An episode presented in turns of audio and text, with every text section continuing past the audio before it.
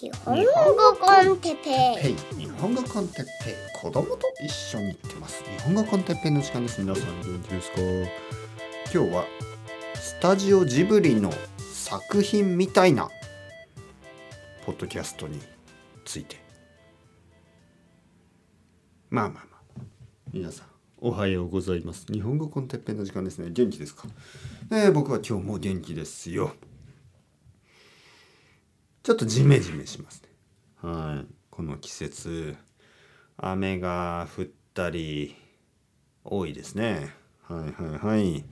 まあ、そんなこと言っても仕方がない。いつもいつも、えー、天気のせいにしてもしょうがないですから、始めましょう。いつものように。えー、日本語コンテッペ続いてますね。はいはいはい。あの、まあ今日ある生徒さんと、あの、いろいろなコンテンツについてね、話してました、えー、ポケモンについてまず話しました。彼はうん30歳ぐらいかな、えー、カナダ人の人。30歳ぐらいの人だとあのポケモンが好きだった人が多い。本当に多い、えー、アメリカ人やカナダ人あのヨーロッパ人あのアジア人まあ世界中の人たち。世界中の人たちがポケモンを愛してますね。実は僕はねポケモンはあのちょっとまあ若若すぎる。僕にとっては。あの僕がまあ本当に高校生ぐらいの時かな。ポケモンが始まったのは。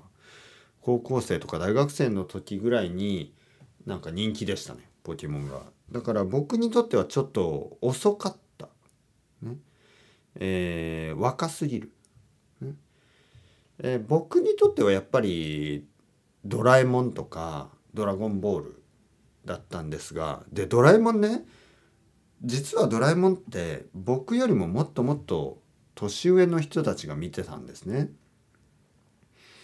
えー、でちょっとウィキペディアで調べたところ「ドラえもん」が始まったのがあのー漫画が1969年、ね、なんか1969年とか言うとなんかドアーズみたいなねジミー・ヘンドリックスとかドアーズみたいね。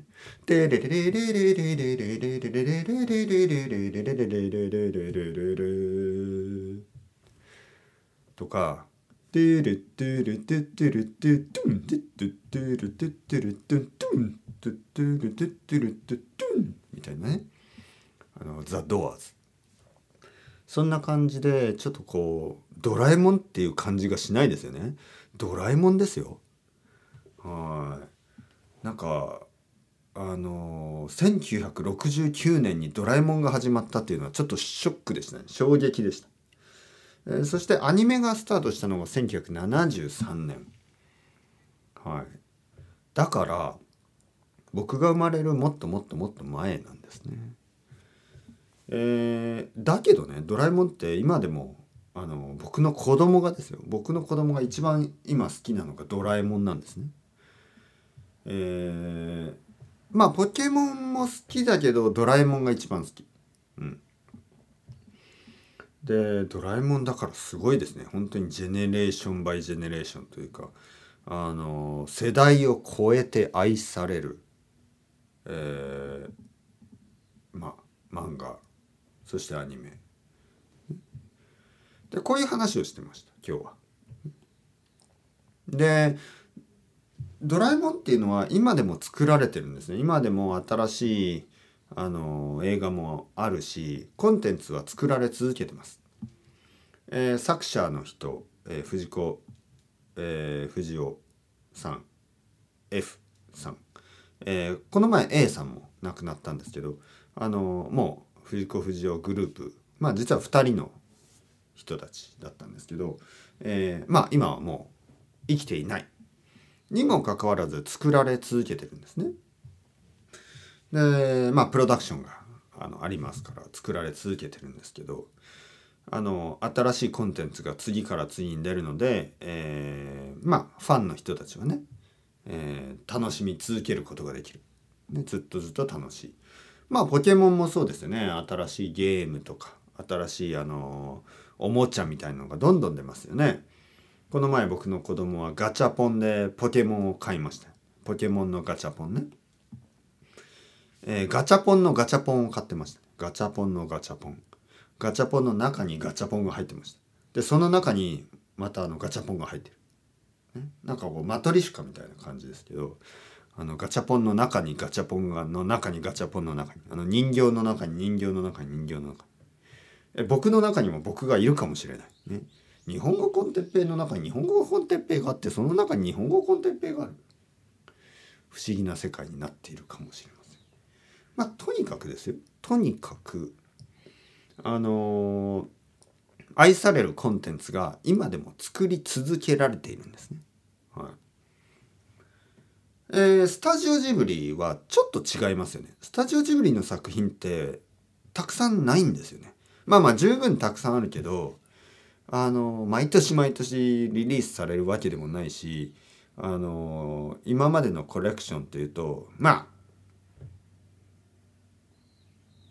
あ、な何個あるかっていうとちょっとあれですけど、今はね、僕はわからないけど、まあそんなにたくさんないんですよ。その、ワンピースとか、あのジョジョみたいにまだまだ作られ続けられてるわけでもないし。あのドラゴンボールは終わったんですけどスピンオフは今でも作り続けられてるし。ね。えー、コナンやクレヨンしんちゃんドラえもんも映画バージョンとかどんどんどんどん作られてる。そういうのとは違うんですよね。ちょっとリリースも少ないしどちらかというとクラシカルな「えー、隣のトトロ」えー、魔女の宅急便、えー、えー、っと、ナウシカ、うん、えー、ちょ、ちょっとパッと出てこないね。こういうあの、タイトルがパッと出てこない。もうちょっと年を感じてますね。あの、とにかく、もののけ姫ね。はい。もののけ姫が出てこなかった。もののけ姫。もののけ姫とか、あの、僕は僕はまだあの80歳じゃないですからね。うん。うん。全然出てこない。とにかくあのスタジオジブリの作品はまあ数えるほどしかないんですよ。だけどじゃあどういうふうに人々はジブリ作品を楽しんでいるかといえば何度も見ますよね。何度も何度も。何回も何回も繰り返し繰り返し見てますよね。僕でさえ僕でさえトトロは多分10回以上見てます。僕でさえね。あの僕は大その大ファンではないです。正直言うと。にもかかわらず見てしまうんですよね。見てしまう。どういうことかといえばあのスタジオジブリの作品はまあテレビでたまにやってます、ね、テレビであの「隣のトトロ」とか言ってねやってる。でそれを見てしまうんですよね。一度見るとなんか最後まで見てしまうんですなんか見てて気持ちがいいんですよね。あの絵の感じあの音楽。見ているだけでなんかこうヒーリングされていく感じね。見ているだけで自分のこのストレスのレベルが明らかに下がっていく感じね。見てるだけであの癒されるんですよね。そしてあの例えば友達の家とかに行ってまあ僕の子供とかの友達の子供とかいるじゃないですか。そしてなんか一緒に見ようよとか言ってあのまあそういうプライムビデオみたいなのをこう探すでしょ？あれプライムには多分ないですね。でも例えばそのレンタルを探しますよねアマゾンとかで探すでしょ？そして「ああどうする？ジブリ見る?」みたいな「いいよ」みたいな「え見たことある?」「ある」でももう一回見たい子供たちは何度も見たいんですよね。でこれはね本当にねマジックだと思いますよ。ジブリマジック。あの普通はまあ映画やシリーズテレあの小説とかもそうですけど一度見たものとか一度読んだものはもうあまり興味がないでしょ。でもスタジオジブリってていうのは何度見てもいいようになっている。ね、これは不思議ですよね。まるで任天堂ですよね。任天堂のゲームは僕はいつもそう思うんですよ。あのマリオとかマリオワールドマリオパーティーマリオオデッセイなんかいろいろありますよねマリオカートあれ何度も何度もプレイしますよねあの他のゲームってそんなに何度も何度もプレイしたくならないんですけどマリオシリーズはあの結構何度もプレイするでしょ？まあ何度もプレイするようにできてますよね。まるでボードゲームみたいにね。ボードゲームを何度も何度もしますよね。なんかそういうコンセプトですよね。チェスもそうでしょ？チェス。チェス一回やってああもういい。とは思わないですよね。何度も何度もやりたいでしょ？でそういうもの、ね、そういうもの。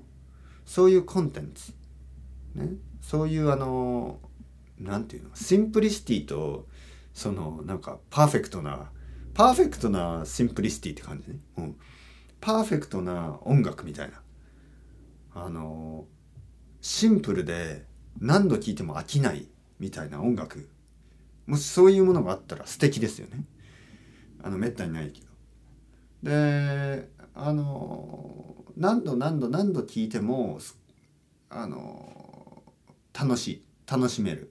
そして何度聴いても新しい発見がある、ね、例えばジブリの作品を見ているとあれ？こんなシーンあったあったあった。こんなシーンあったよな。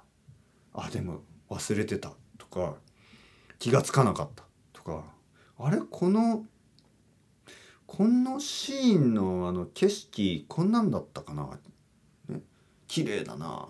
綺麗な景色だな、ね？えー、いつ見ても新しい発見がある、ね、だから多分何度も何度も人々はスタジオジブリの作品を見るんだと思います。1回目見た時と2回目見た時と3回目見た時と4回目見た時と印象が違う。えー、もちろんそれぞれに良さがあるんですよね。1回目見た時は良かった。2回目に見た時も良かった。3回目に見た時も良かった。その1回目より2回目の方がもっと良かったとか3回目の方が良かった何回も見たらもっともっと良くなるわけでもないんですよねもちろん1回目には1回目の感動があったし2回目には2回目の感動があるし3回目には3回目の感動があるそれぞれにそれぞれの良さがあってそれぞれにそれぞれの気づきがある、ね、でそういうものもしポッドキャストで作れるとしたら素晴らしくないですか？えー、たまにこういう人がいます。てっぺい先生、日本語コンテッペイシリーズすべてを3回ずつ聞きました。4回目をこれから聞きます。えー、そういうフィードバックをもらうと僕は本当に嬉しいですね。まるで自分がスタジオジブリのようなものを作っているような、そんな気持ちになる。ね、先生、何か、あの、新しい気づきがありました。ね、先生、あの3回目聞いたら2回目には分からなかった文法が分かるようになりました。ね、なんか今まで気が付かなかった先生の話し方の特徴に気が付くことができました。とかねいろいろですよいろいろな気づきがいつもある。これが言語学習の楽しさ、マジックポッドキャストのすごいこと。はい。えー、まあ少し前にねあの JLPT の文法についてちょっとやりましたけど多分ねほとんどの文法特にあの N2 ぐらいまでの文法はポッドキャストのどこかで僕が使ってると思います。えー、ポッドキャストたくさんありますからね今まで。だからあのほとんどのあの大事な文法は使ってる。そして何度も何度も。だからまあたくさんたくさんポッドキャストを繰り返し聞けばですね必ずそういうあの文法とかボキャブラリーの練習になりますからね何度も何度も聞いてもらえれば本当にあの多分1回目聞いて気が付かなかったようなことに2回目は気づくことになると思います。えー、そしてあのまあ3年ぐらいですかね今あの僕僕はあの何度も何度も言っていることとかあの一貫したメッセージですね一貫してます僕は結構一貫した人間ですあの結構ねいつも違うことを言うんですけどそのファンダメンタルな部分でのメッセージはいつも同じです。これはあるある時ぐらいからあのファンダメンタルは僕は変わってないんですよね。はい、だからそこはあのあのとても大事なことに気がついたんですけどまあそれも 自分ではちょっと説明できない。だけどそのあの今までのたくさんの時間の中にあの僕がシェアしたいメッセージっていうのはあると思いますからねそれもあの何度も何度も聞けば分かるしまあ日本語の勉強にもなるしなんかこうあのまあルーティンの先輩からのねメッセージルーティンの先輩？いや僕よりももっとあのルーティンの先輩いるんですよ実は。はい、ルーティン男。ねはい、ある生徒さん本当に彼はルーティン男でねびっくりしますね。ルーティンがちょっと変わっただけでもうあのわーってなってしまう。まあそれはちょっと良くないですよね。フレキシブルにいった方がいいけど。まああのルーティンというのは大事ですね。ルーティンを持っていてでそのルーティンをあのすることによって幸せを感じてる人たちの人生は幸せですよ。